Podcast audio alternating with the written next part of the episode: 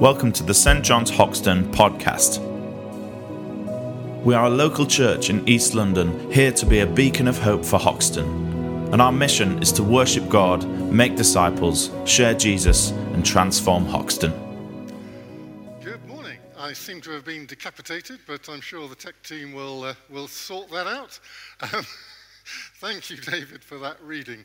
Um, my name uh, is Andrew, and I'm an ordinand here at St John's, which means I'm training for the priesthood. Uh, we're continuing uh, our short sermon series um, on all things new, uh, and we're looking at what it means to be a follower of Jesus Christ. And today we're looking at the subject of money and wealth, living in God's economy. So let's pray. Lord Jesus, I just pray that you would take these words that I've prepared and that, Lord, your Spirit would use them to speak to us. That, Lord, your scripture would convict us. That, Lord, your scripture would inspire us. And that, Lord, you would help us to lead lives worthy of you. In Jesus' name, I pray. Amen. So, what did you think um, first when I uh, said that we were going to be talking about money and wealth? Perhaps you thought, well, I don't have much of that. Um, or maybe you thought, well, this isn't going to be very relevant to me. Uh, or maybe you thought that we shouldn't be talking about money in church uh, because it's not very spiritual. Um, or we just don't talk about that sort of thing, do we? It's just, it's just too personal. Or maybe you're thinking, oh no, it's going to be one of those giving sermons. Um, well, it's not that, I can assure you. What we're talking about and looking at this morning is our attitude to money and possessions and wealth.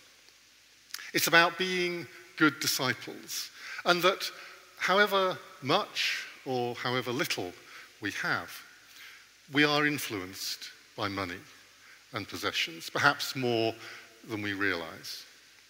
I heard a sermon um, where the preacher said that, that money, pound coins and things, in itself are simply pieces of metal or pieces of paper or plastic nowadays.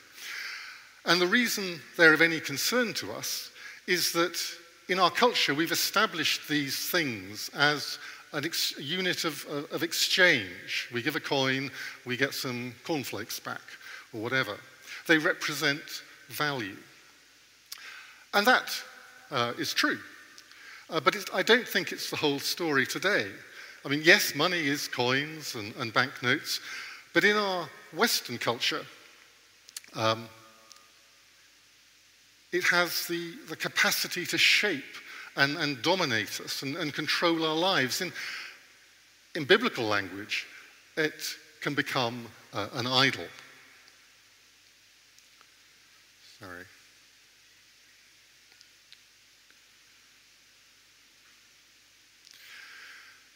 And today we live in a, a consumer culture. We're dominated by money, by owning things, by the market economy, by credit, and by debt. Now, the value of money, the coins in our pocket, when you, if you can remember when we used to use coins rather than contactless, um, used to be based on the value of the precious metal from which they were made. In this country, we used to have a, a coin called a, sovereign or a guinea, and that was made from a quarter ounce of gold. It had value because of what it was. And we trusted it.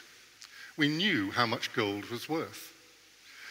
And the value of an economy was based on, uh, the value of a currency was based on how much gold the National Bank, the Bank of England, had in its reserves. But, but that link was lost uh, in the last century. There was a disconnect. The, the value of currency was disconnected from, from gold. And, and so, what that means is that the value of money doesn't depend on how much gold there is in the Bank of England. It depends on the success of the economy. It depends on how well business is doing. And, and so, what that means is that it's all a matter of trust. And when that trust disappears, you can end up with a run on the bank, which is what happened, if you remember, in 2008 with the Northern Rock Bank. People were worried. They went to the bank. They wanted to withdraw their deposits. You might remember the queues if you saw them on, on TV. And there wasn't enough money in the bank to pay everyone back. And the bank went bust. Northern Rock met the real world. So money has, has ceased to be simply a means of exchange to express the relative value of, of goods and its services. It's now actually a thing. Money is traded on the foreign exchange and currency markets. And apparently, 90% of the value of money transactions today are on those markets. They don't actually represent, those transactions don't represent the production of anything in the real world. They're just gambles or bets on the future value of a currency. And also buying for modern culture. Credit is pretty much nowadays. And we think very little about buying something on credit. I want that, that new iPhone now, so I'll get out my credit card. I'll, I'll pay for it later. And by using a credit card or taking out a bank loan, we're putting ourselves in debt, which is fine if you can afford to pay it back. But when you can't, then the cost begins to escalate as interest is added on the value of the, the, loan you took out, and then interest is added to interest, is added to interest. And often the interest rates can be very high. Our easy credit culture has in fact legitimated, legitimized debt. And as many of us know, debt can end up taking over our lives, consuming us as we try to, to pay it off. Now, a generation ago, being in debt was almost a, a source of shame. I remember when we moved to the house that uh, became our family home when I was growing up. And my father had to take out a mortgage uh, to, to buy this house. And he was mortified that he had to do that, that he had to go into debt, because he'd been taught that you always live within your means, which is a very, very good rule. But that culture seems to have gone today. That's the culture we live in. Now, perhaps I should mention that if you are in debt, um, or you, you simply want to get better at managing your finances, here at St. John's we run the Christians Against Poverty uh, money course, which is a three week course uh, and a brilliant tool to help you get a handle uh, on your, your finances. And uh, I expect a link will go into the chat um, uh, to, uh, to the website to help you find out more about that if you would, would like to. I really, really recommend it.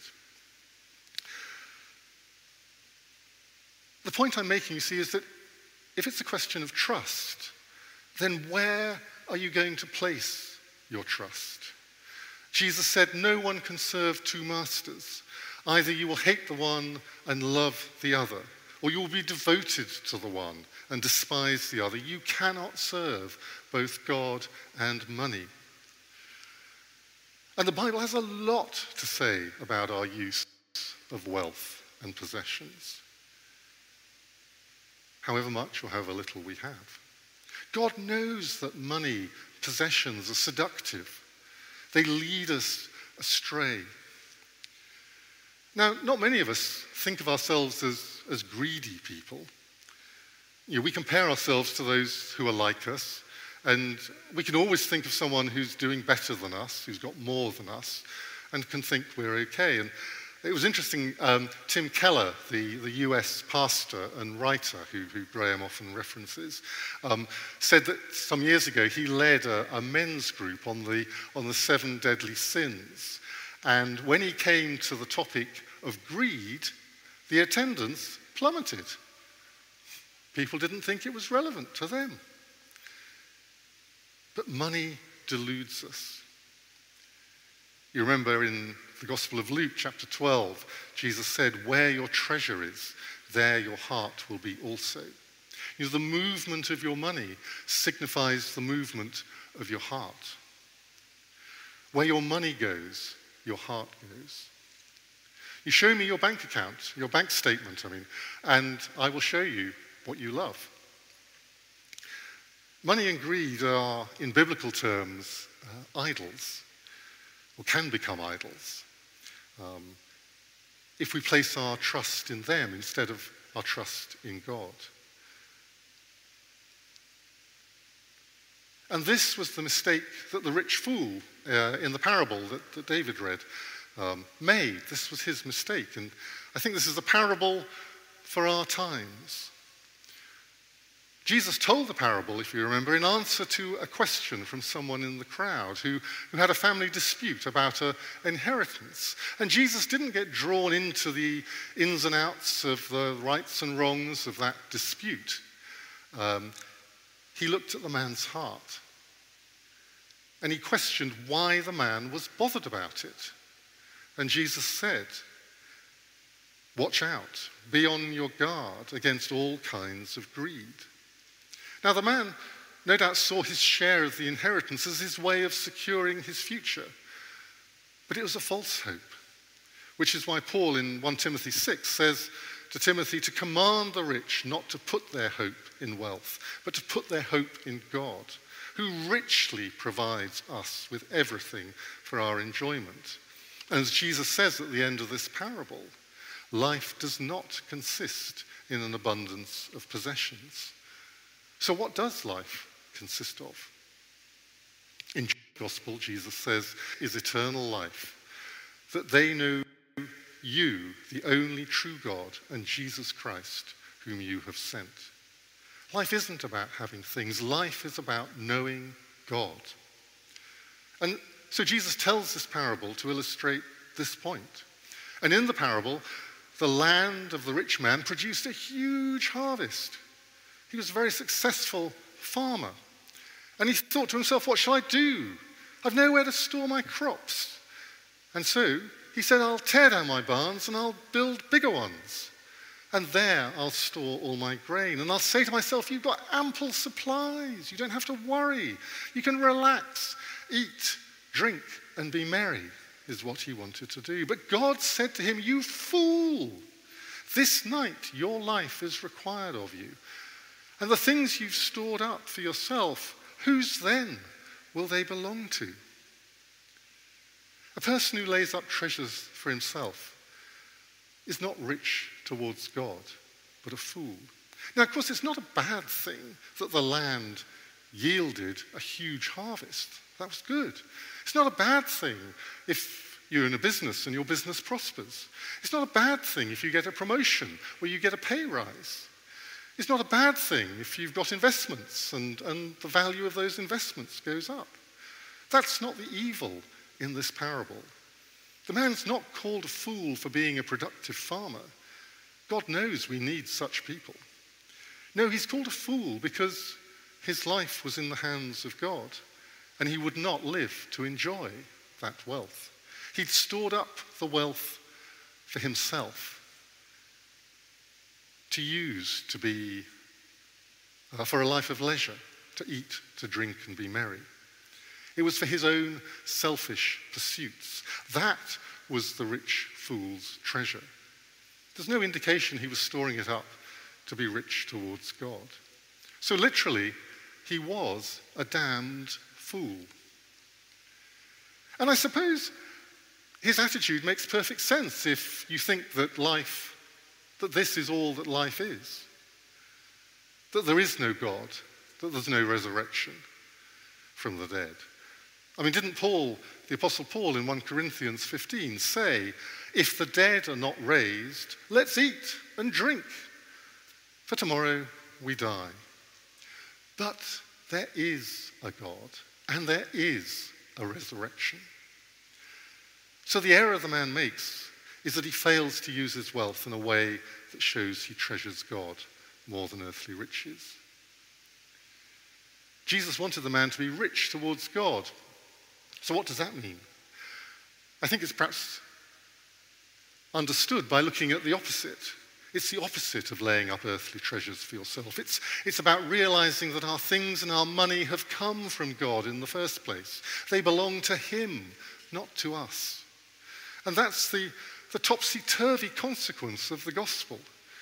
We're simply stewards of the things that God has entrusted us with, however much or however little. And we can be rich towards God when we're faithful in the way that we use them. Now, the world tells us that the world is a dangerous place, that the future is unknown, the future is risky. Hold on to your money, the world tells us. Get more of it. Put more in your storehouses. You need it. You need to be secure. But being rich towards God is holding your possessions lightly. It's being generous, lending to those who ask of us, giving away our possessions and our money without worrying about the future.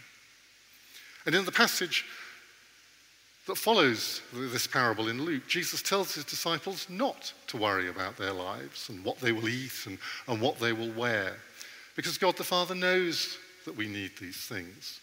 He says to the disciples, that they're to sell their possessions and give to the poor, to provide purses for themselves that will not wear out, because that is a treasure in heaven that will never fail, where no thief comes near and no moth destroys. The divine economy reminds us that, that this is God's world. He has all the resources of heaven and earth at his disposal to meet our daily needs. And as a loving father, he will provide. That's why we pray, give us our daily bread. The rich fool, you see, should have responded to his abundant harvest by saying something like this God, this is all yours. You have made my fields prosper. Show me how to express that it is you who is my treasure and not my riches. I don't need more food or parties. I don't want to enjoy life and indulge myself when my neighbors have need. I want to be generous and open handed. I want to have parties with the people who I've blessed by my generosity, because it's more blessed to give than to receive. Sadly, he did not say that. Now, as Graham has explained in, in previous sermons, we're baptized into a, a new life in Christ Jesus. We are new creations in Christ. We're no longer what we once were. We've been adopted in Christ into God's family. We are co heirs with Christ. And so Paul says in his letter to the Romans those who are led by the Spirit of God, that's us, are children of God. The Spirit you received does not make you slaves so that you live in fear again.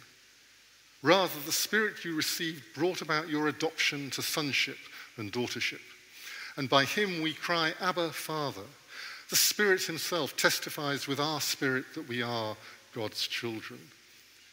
We need to expand our imaginations. We need to realize the enormity of what Christ has done for us and what has happened at our baptism.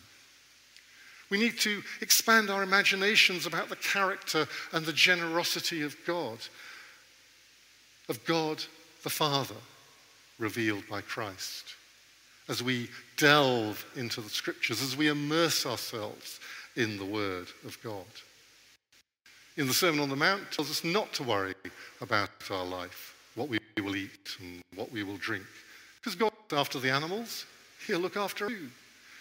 And Jesus taught his disciples to depend on God. He sent them out in pairs, but he told them, Take nothing for the journey except a staff, a pole. Take no bread, no bag, no money. Trust God, he was saying. God would provide. You see, we need to change our thinking. We have such small pictures of who God is. And the world is constantly telling us don't believe it. Don't believe it. It's not true. Keep it for yourself. When I was a young lawyer, I emigrated to Hong Kong and had a very good job. A nice flat with a view of Hong Kong Harbour. I was a member of the yacht club. Uh, and I had a very comfortable lifestyle. But after a, a few years, I became dissatisfied and uncomfortable. I just couldn't put my finger on what was wrong because life was good, life was great. But something in me wasn't right. I was unsettled and I just couldn't work out what needed to change, but I knew something needed to change. And I was praying and I was asking God to help me, but God didn't seem to be talking to me. And I got more and more frustrated. And in the end, I was so frustrated, I took the only decision I could do just to make a change. And I went to my boss and I resigned. My boss thought I was having a mental breakdown, and to be honest, I wasn't too sure myself. Um, but I resigned. And then, having taken that step, a few weeks later, I connected with a woman, a missionary in Hong Kong called Jackie Pullinger. And I discovered her ministry to heroin addicts and homeless people out there, uh, and her community, uh, her church that she was leading out there. And I discovered a, a, a, a way of doing church that I'd never seen before, uh, and a commitment to the poor that broke my heart. And so I ended up working as a volunteer with Jackie and her ministry. And so, as I took that risk, as I stepped out, as I gave up my wealth and my possessions and my status as a, as a, as a lawyer, as an expat, God then followed up and stepped in. And God provided Jackie and her ministry. So I had a roof over my head, I had food on the table. God provided. God calls us to take risks in the kingdom. But our culture daily tells us we don't have enough, that we need to fill our storehouses, our bank accounts, with more and more. That that's the only way we can ensure our security and give meaning to our lives. Shopping malls are the temples of the modern world. But what does that, where does that lead us? Yeah, I think it leads us to succumb, if we, we give in to it, to a spirit of poverty, which instills in us a fear of the future and a reluctance to be open handed and, and generous with what we have, a reluctance and a fear to take risks for God. Jesus called us to give to the person who asks from us not to turn away from the one who wants to borrow from us.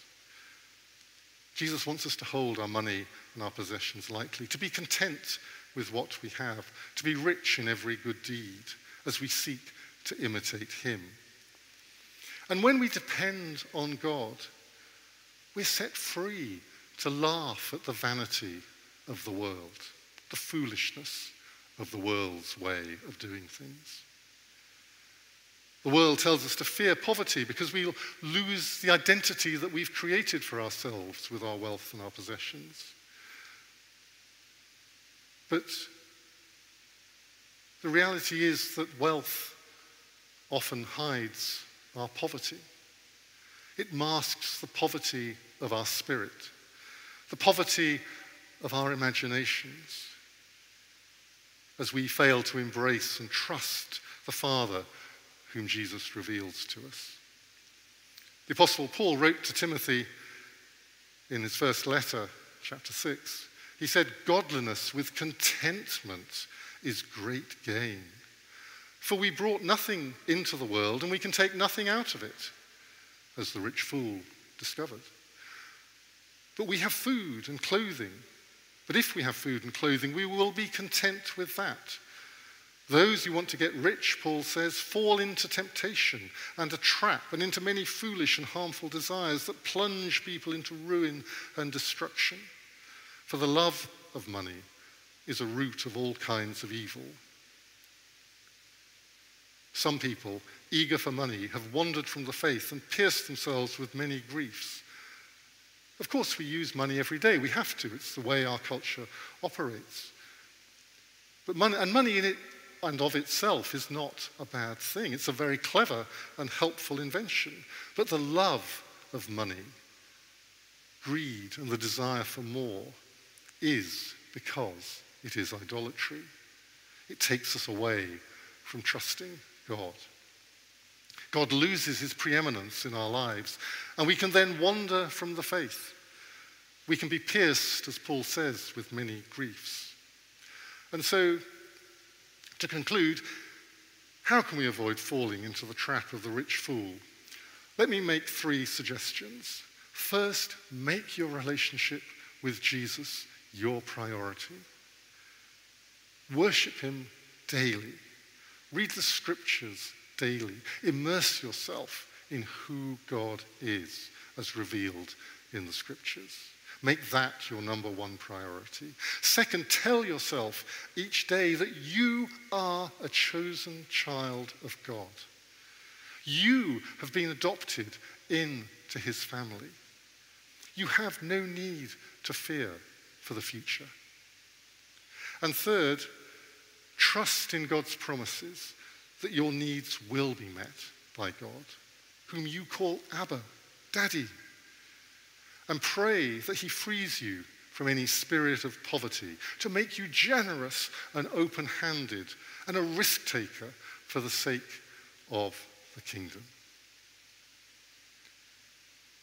So, as we seek to focus and reimagine God, let's just conclude with a prayer of King David from 1 Chronicles 29.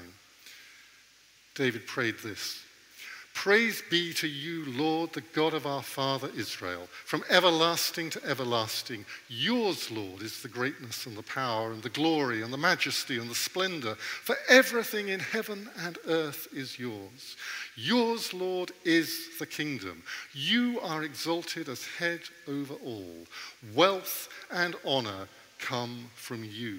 You are the ruler of all things. In your hands are strength and power to exalt and give strength to all.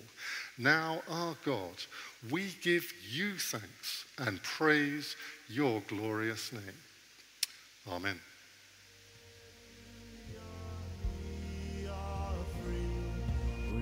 Thanks for listening to the St. John's Hoxton podcast. New talks will be uploaded every week from all of our services. And do check out our website, stjohnshoxton.org.uk, for more information.